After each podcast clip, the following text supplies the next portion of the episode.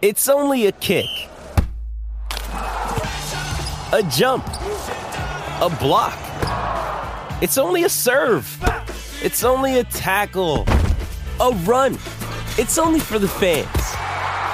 After all, it's only pressure. You got this. Adidas.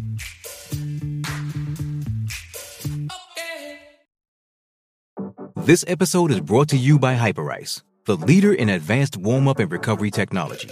They have tons of innovative products, like Venom heated wearables to help soothe sore back muscles, Normatec compression boots to speed up recovery and increase circulation, and Hypervolt massage guns to improve mobility. Loved by athletes like Naomi Osaka and Erling Haaland. Try them yourself. Get 10% off your order with the code MOVE at hyperice.com. Survivor 46 is here, and so is On Fire, the only official Survivor podcast. And we have a twist this season. The winner of Survivor 45, Dee Valladares, will be joining us every week. We're going behind the scenes of the biggest moments, the how and the why things happen, and the strategy and analysis you can only get from someone like me, a Survivor winner. Listen to On Fire, the official Survivor podcast, wherever you get your podcast.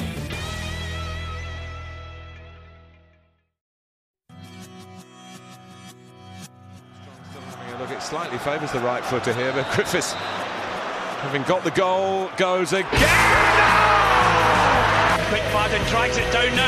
Long way out. Oh, what a goal! What a goal! Oh! Here comes up Jets goal! Scotland has scored! It's Evan! It's Dykes! It's McGrath!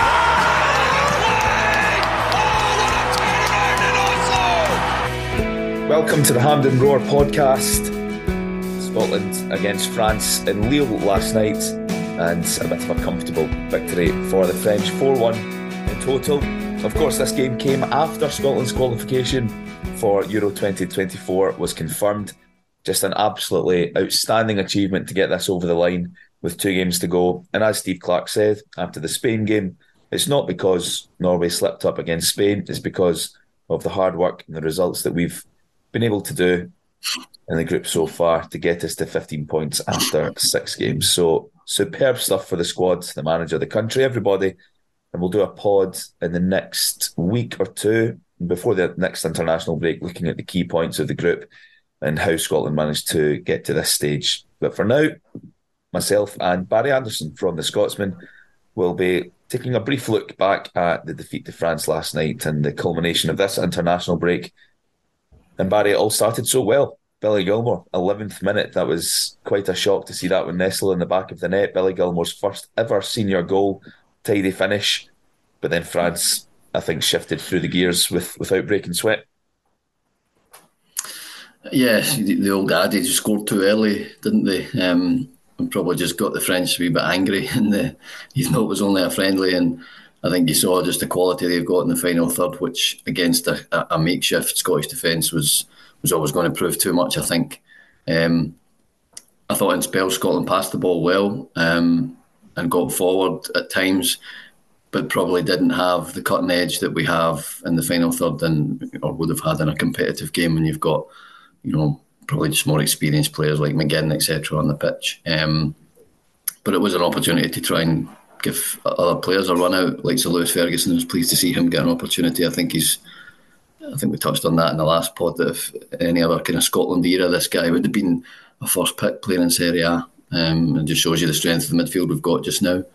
But yeah, France, um, you could only marvel at some of the, the French play in the final third. And when you look at their forward line of Dembele, Griezmann, Giroud, and Mbappe starting the game, you know that's just mind blowing to begin with. Um, again, against a Scottish defence that was pretty much second choice, other than Jack Hendry, um, and a debutant goalkeeper as well. So, yeah, and then if you look at later in the game when we were trying to sort of get things back in back involved, and they're bringing on Kingsley Coman and Marcus Thuram.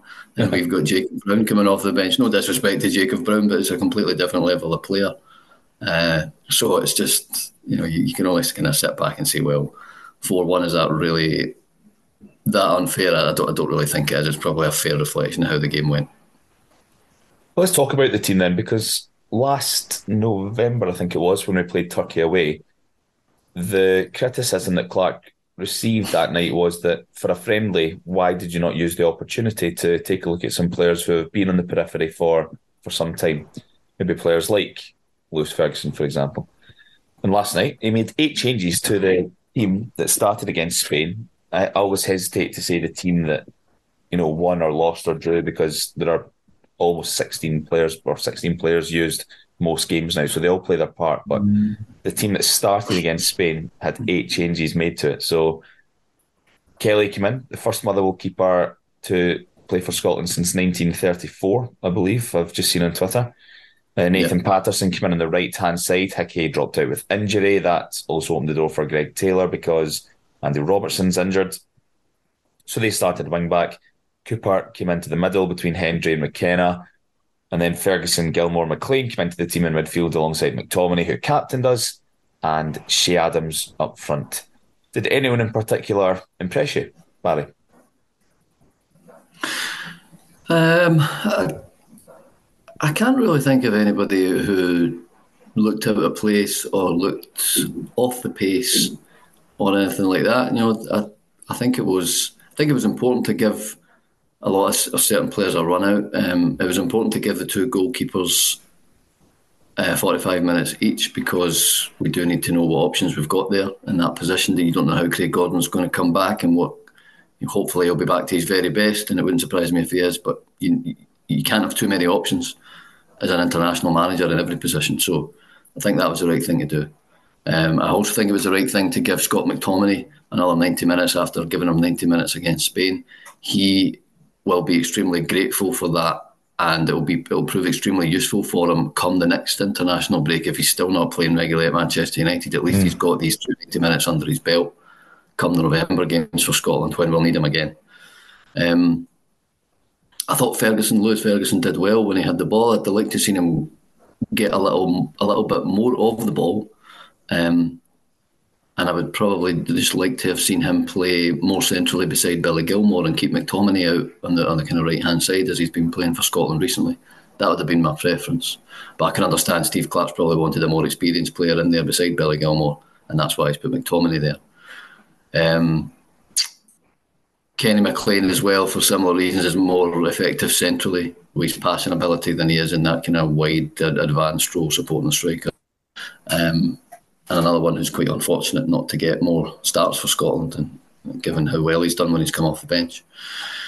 Uh, che Adams, I thought it's fine. I think there's very little between Che Adams and Lyndon Dykes. We've sort of, we've spoke about that before on the pod. Um, the defence was again, as I said, if everybody's fit, that's pretty much a, other than Jack Hendry, that's pretty much a second choice Scotland defence at the moment. So it's not a great surprise that they lost four goals um, to France and the quality that they've got up front. But I don't, I didn't see anybody that you would think, well, you know, he's not up to it type thing. A um, little bit of a mistake. Um, Liam Cooper with a pulling the shirt for the penalty. And the devil in me really just wanted Liam, Ke- Liam Kelly to save that penalty because I could see the tweets coming out. You know, that everybody's here for the Motherwell goalkeeper saving the Mbappe penalties and all that stuff. Uh, but that would have been a bit of entertainment, brought a bit of entertainment to it. But um, no, overall, uh, I think everybody justified their selection. I don't think anybody struggled at all. Uh, for me, that's one of the the beautiful things about international football. I know Kelly's been on the scene for a while, and I think he's had whispers of a debut slip through his grasp uh, in various games of seemingly not lesser importance, but maybe the Turkey game, but easier, perceived easier games. But then to make his debut against the World Cup finalists and to go from playing in the Scottish Premiership week in, week out and going away with the Scotland squad dozens of times probably by now um, to facing Mbappe with a penalty. I mean, that's something that I'm, I, bet you even he will, will have thought after the game, wow, the, I've just faced the world's best um, in, a, in a penalty. And a, he got a hand to it and a good penalty in the end. But I, I like how the, like certain career paths just twist and and lead players to various situations, and that'll be one that Kelly will remember and be able to, to tell forever. Um, that I took on the world's best uh, in their own country. So yeah, congratulations to Kelly and Zander Clark for making his debut as well in the second half. We made loads of changes, six in total. Souttar came on, McGinn, whose birthday it is today, John McGinn, 29, Ryan Christie, Stuart Armstrong, Jacob Brown got half an hour, which is more than he's normally given. And Zander Clark came on at halftime as well, and I thought he did equally as fine as as Liam Kelly. Um, yeah, and when we so that's three defeats in a row now for Scotland Barry. The, games have come against England in a friendly, Spain in a qualifier, France in a friendly. It's important that we were testing ourselves against teams of more significance and quality because we've got League A of the Nations League next year. So if you try to wrap those three up into one bracket, how do you think that we have done uh, when we've gone up the level? I think it's fairly straightforward. There's three defeats in a row, so the manager's got to go. Uh, no, of course. I mean, we were always on a hiding to nothing. I think in all three of these games for different reasons. I think the England game was probably the most um, disappointing performance of the three. I think emotionally, the Spain game felt the most disappointing uh, because of how it panned out and you know the goal and how it was chopped off and all the rest of it. Um, and the France game, I, did, I, just didn't expect to get anything from France, particularly when I when I saw that there was a number of changes, and I do think it was right to make the changes. Um, but when you're when you're making that many changes from one game to the next, it does sort of imbalance things. And, and, naturally, Steve Clarke's got to get a look at people, as we said. So, yeah, overall, you're disappointed at losing three games in the bounce. I can't remember the last time Scotland did that, um, which again is testament to the progress that's been made. And when you're coming away from Seville and you're really gutted that you've lost 2 0 to Spain and you feel it's an, an unjust result and could easily have taken at least a point, if not three, then that underlines the progress that's been made as well. Um, so I'm, I think, like everybody, the overriding emotion from this international break will be the fact that, that the joy that you've qualified. You know, they're just finally getting over that line. Um, the the disappointment, obviously, the two results on the back of the England friendly as well. But there's, there's signs of progress, um, and that's all we want. We want Scotland to keep progressing. Uh, you mentioned John McGinn there turning 29. I think it's probably important for maybe not so much our generation or my generation, should I say, maybe even yours. you're a bit younger than me. Um, but certainly the younger folk in their late teens and 20s, it's important probably for them to realise that you are watching what might well be Scotland's golden generation just now.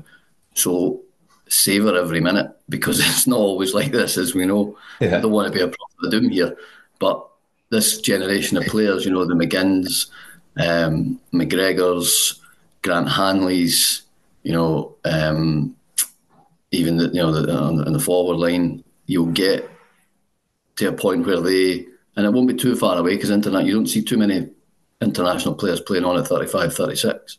So in a couple of years' time, some of these players are going to kind of fall by the wayside, and that might hopefully it doesn't weaken Scotland. Hopefully, we've got you know as good, if not better, players coming through. Um, but there's you know these things tend to be cyclical, so you could go in a couple of a couple of years' time, and you know have a little dip. So you you know, my message is just ride this wave as much as you can at the moment and enjoy the fact that we've qualified and hopefully we can get out of the group and, and create a bit of history alongside it because this this moment is as is as good as I've felt as, as a Scotland fan for you know since France '98. To be perfectly honest, you, you make a good point, Barry, because I think the perception widely is that this Scotland team and the players in it, most of them are just like kind of hitting their peak now. But if we if we look at the the ages of a lot of the, the players in the squad, then they are they are already in that kind of late twenties bracket. They're not coming into their twenty eight year, um, 27, 28 year. You've got McGinn who's just turned uh, twenty nine um, today. Ryan Christie is twenty nine in February. Um, Jack, Jack Hendry's already 28, which is astonishing. You know, you yeah. think Jack Hendry's about 23 and he's not. Jack, in, Lyndon Dykes, 28, already 28. 31, Armstrong 31, McGregor yeah. 30. Yeah, I mean, we do we do have we do have some younger ones in there. Of course, you've got Bill, Billy Gilmour, twenty two. Lewis Ferguson's just turned twenty four. McTominay is twenty seven in December. Um, the fullbacks are well, the right sided fullbacks are young with Patterson and Hickey. Patterson just turned twenty two. Hickey's just turned 20, I believe, maybe 21. Yeah, just turned 21. Yeah. Um, so in some areas, Porteous just turned 24. But yeah, it is it is deceptive in some areas with Jack Hendry being 28. That that is a crazy one. Stuart Armstrong being 31. Uh, that is Yeah. just insane. Um, Even Andy Robertson's 29 now. yeah, in fact, Andy Robertson, yeah, 30 at the start of next year, Andy Robertson, which is crazy. What's Tierney? Tierney is 26. 26 this summer. So, yeah, I mean, it, it kind of swings and roundabouts. And I suppose that's why it's important that we've seen in recent camps some other 21 players have been invited up. This time it was Max Johnston. His uh, debut wasn't to come.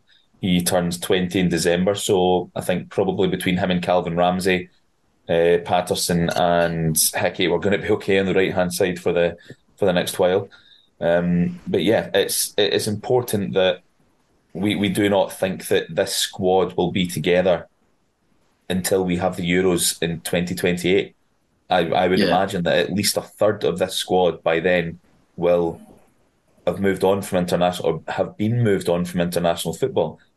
Callum McGregor Yeah. will be 34. I'm sure he'll still be a magnificent footballer and he may well still play for Scotland at that point. Will Stuart Armstrong turning 36? Will Kenny McLean turning 36? Probably not. So it's important that we do get to see the other opportunities that we've got, um, or the, players that we've got to give opportunities to in the squad when we get the opportunity in games where the result doesn't really matter, such as in this instance France away. I'm sure that the players would maybe not rather, but they, they might get more of an opportunity to present themselves in the best light possible at home to similarly ranked or lesser ranked nations, but testing themselves against the world's best um, away from home is uh, invaluable experience as well. And I think that Clarke did the right thing. I'm with you this time, um, rotating the squad a wee bit and giving players like Ferguson um, a start, and Gilmour because Gilmour has found it not uh, guaranteed that he'd start every every game for Scotland. For a while, I think we thought, okay, Gilmour,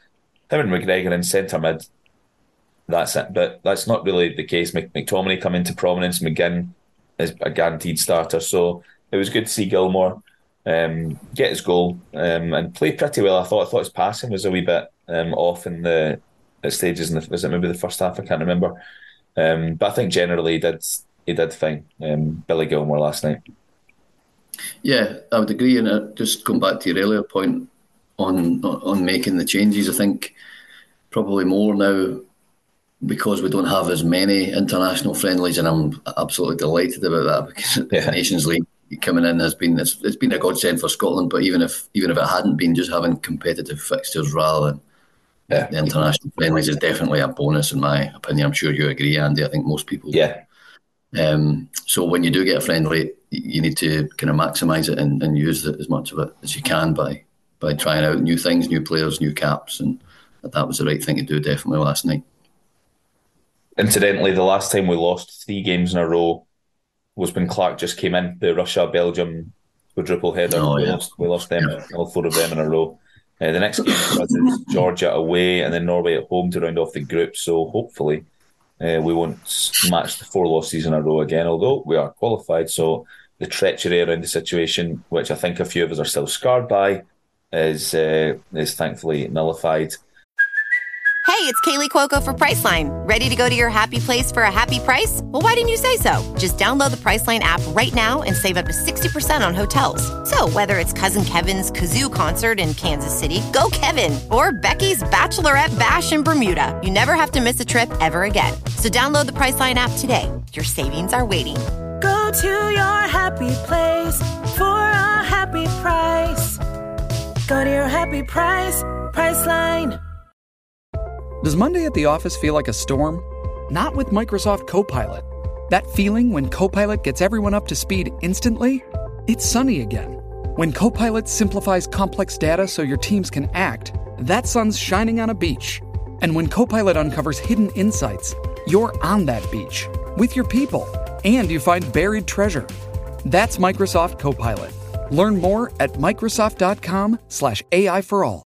With threats to our nation waiting around every corner, adaptability is more important than ever. When conditions change without notice, quick strategic thinking is crucial. And with obstacles consistently impending, determination is essential in overcoming them. It's this willingness, decisiveness, and resilience that sets Marines apart. With our fighting spirit, we don't just fight battles, we win them. Marines are the constant our nation counts on to fight the unknown. And through adaptable problem solving, we do just that.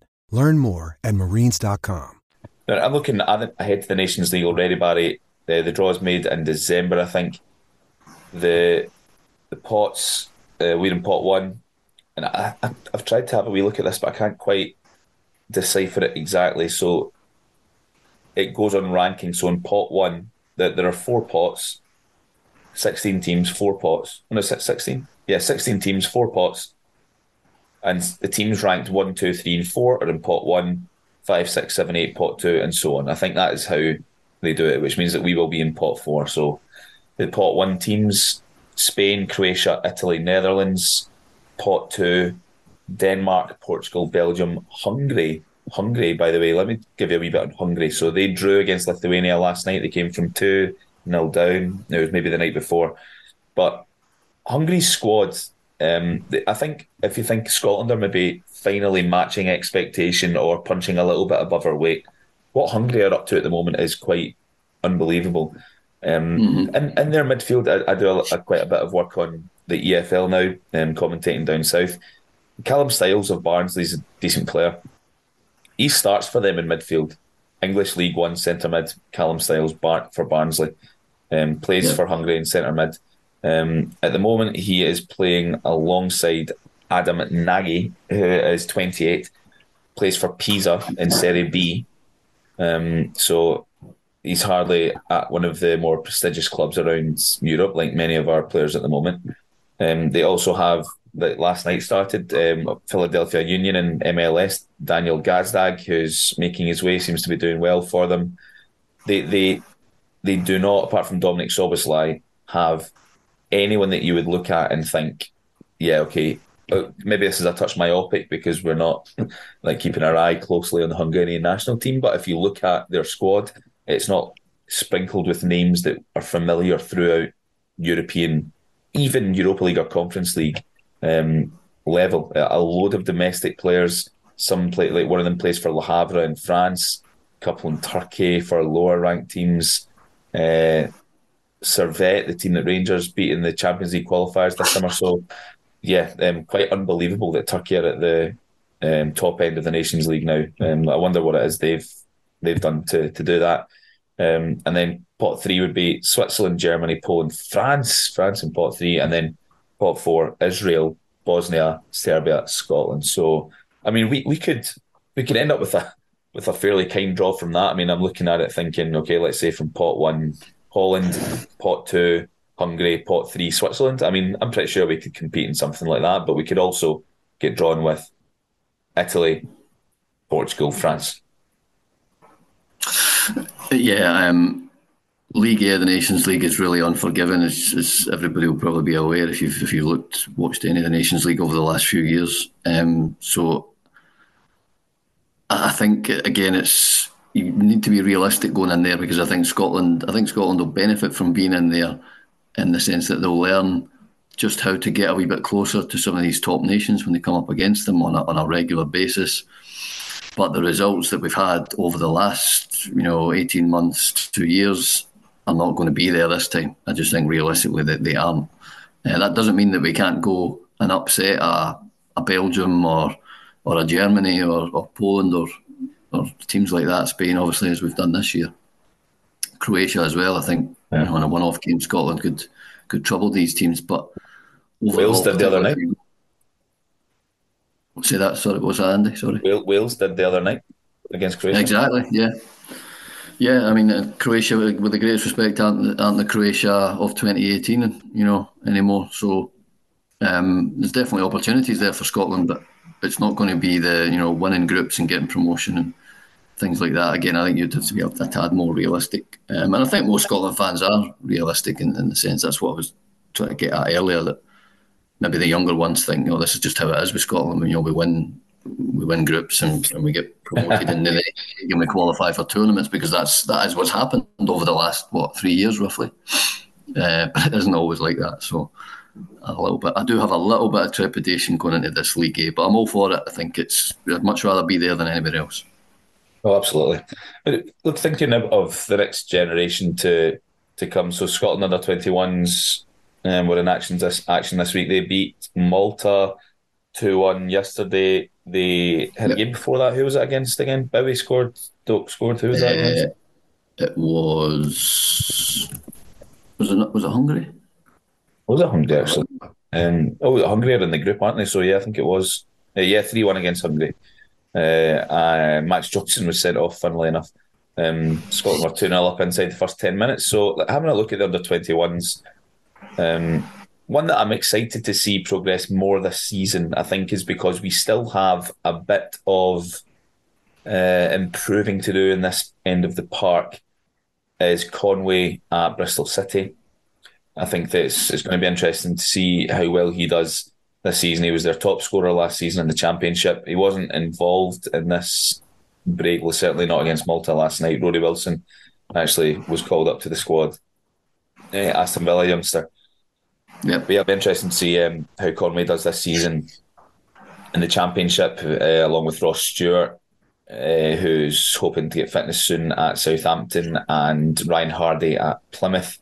Because if we're, we'll, we'll focus more on this once when we do the campaign review pod, Barry, but there can't be many places up for grabs in Steve Clarke's settled squad at the moment. I'd, I'd, say that there's probably a vacancy for a third and potentially fourth choice striker, but most backup positions now are even pretty solidified. Um, so I think somebody like Hardie or Conway or Ben Doak even is going to have to go on a serious run of form this season to to trouble to trouble that. I agree with you. Um, I think there's a few good players in the 21 setup who definitely over the next few years, I would expect anyway to progress into the full squad. You know, like Liam Morrison, I think is a fine player. Connor Barron, uh, obviously Connor Barron is a kind of natural successor to Callum McGregor over time. Um, Rory Wilson, I've got high hopes for. Obviously, still only 17, so very young for talk of um, senior call ups and things like that. Uh, so yeah, there's a number of options, but you're right. Uh, they're probably more further up the up the pitch, and I think realistically, out of the the 21s that are around kicking, kicking around just now, I could really only see Ben Doak making the step up. And again, he's only 17, so you don't want to hype him too much. But he's the one who stands out, if you like, from that, that group. And if he's getting even semi regular football at Liverpool, then you look at Scotland's front. You obviously you obviously got Dykes and Adams as the kind of established centre forwards, but who plays around them, um, or who even fills in for them at times, is very much up for grabs. You've had Kevin Nisbet in there, Lawrence Shankland, Jacob Brown came on last night. Um, you mentioned Ross Stewart, who's a good option. I like Ross Stewart. So, but we don't have a a player. The one thing this Scotland squad doesn't have, and that's why Jacob Brown's quite intriguing for me as a player with that that pace and that direct approach mm. to run at people and, and eliminate opponents getting behind defensive lines. And Ben Doak is that type. So yeah, whether it's Doak or whether it's Jacob Brown, I think we do need a player like that in the squad for the Euros. Um, and it's up to those two, obviously, and up to Steve Clarke who it is. But you're right, there is a one of few vacancies up up that end of the pitch.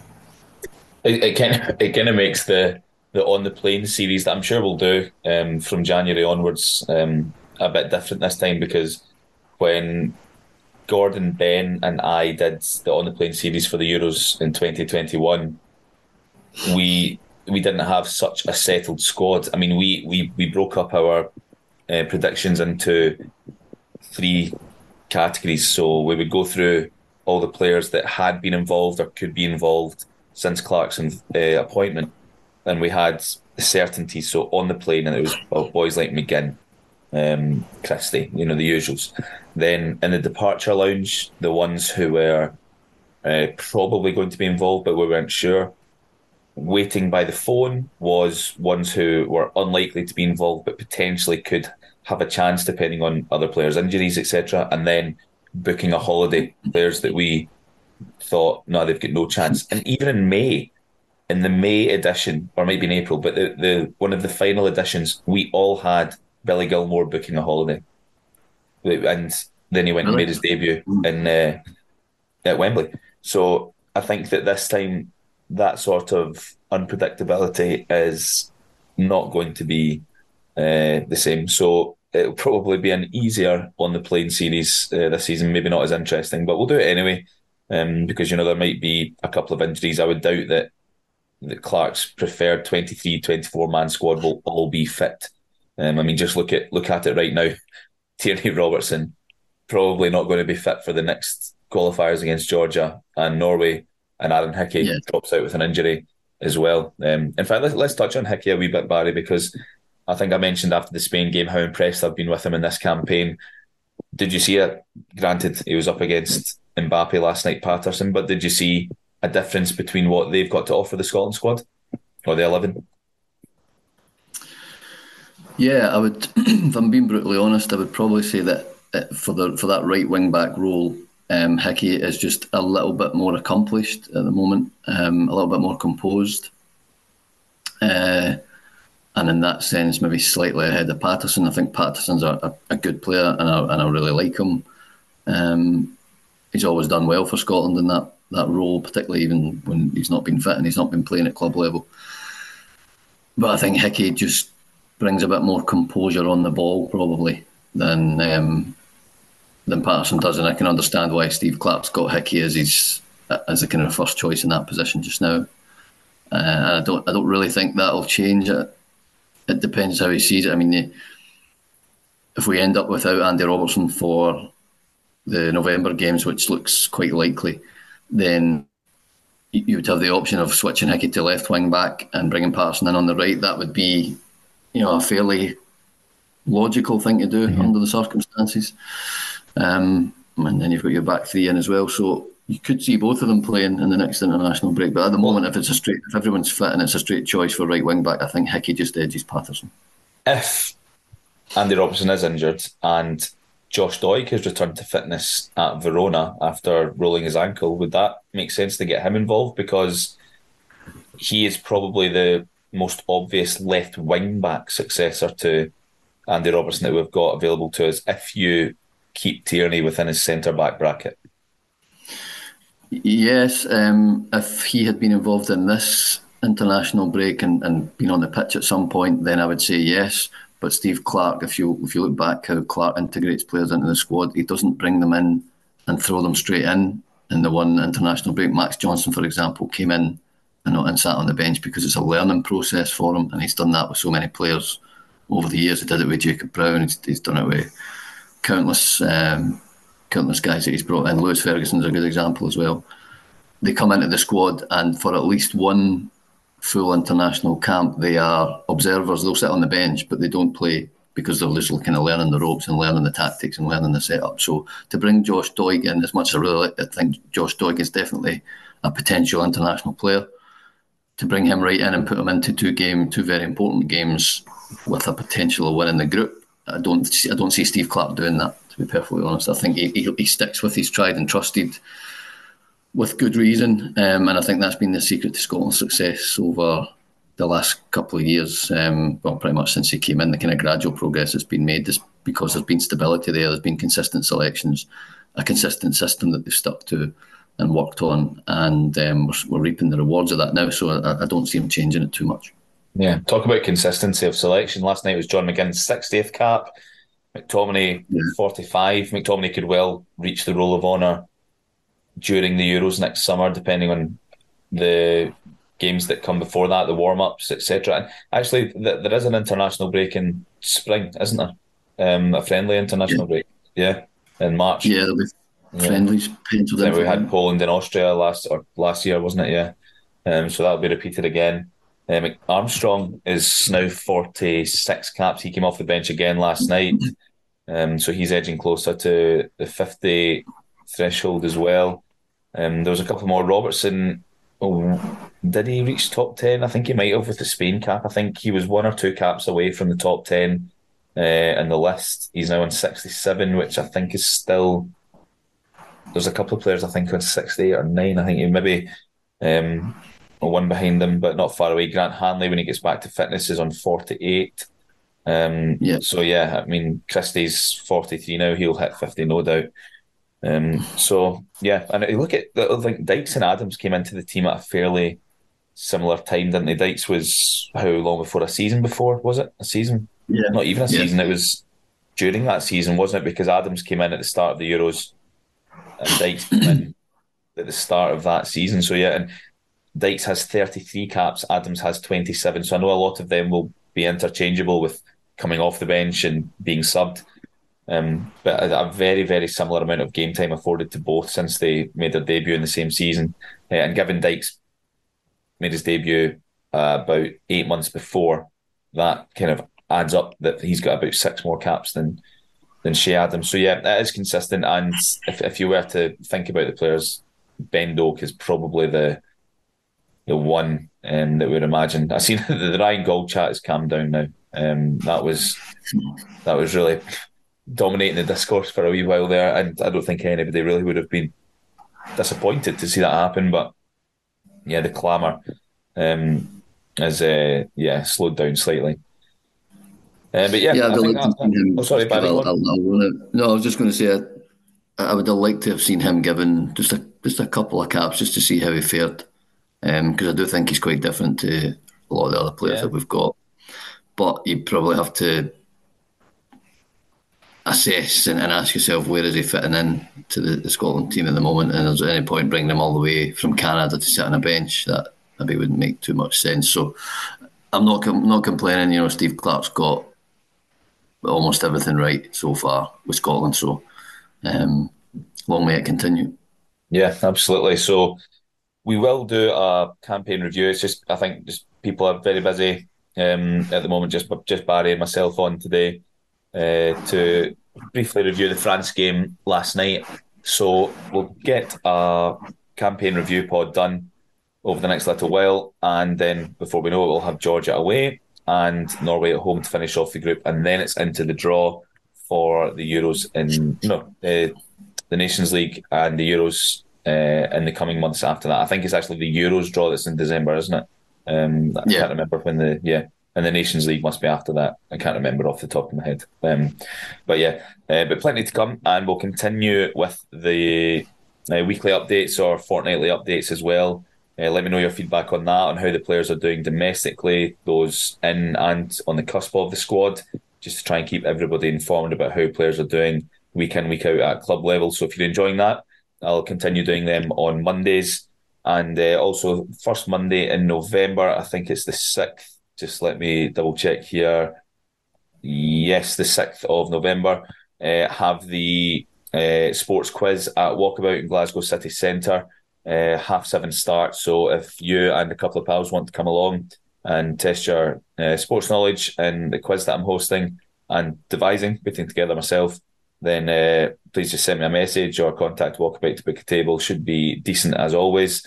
Um, but for now, that'll do us, Barry. Thanks very much for coming on. And yeah, hopefully we can lay the Georgian ghosts to rest next time that the Scotland team come together and we can conclude with a nice party against Norway um, a couple of days after that in mid November. So great stuff. Thanks very much, Barry. And thanks very much for tuning in.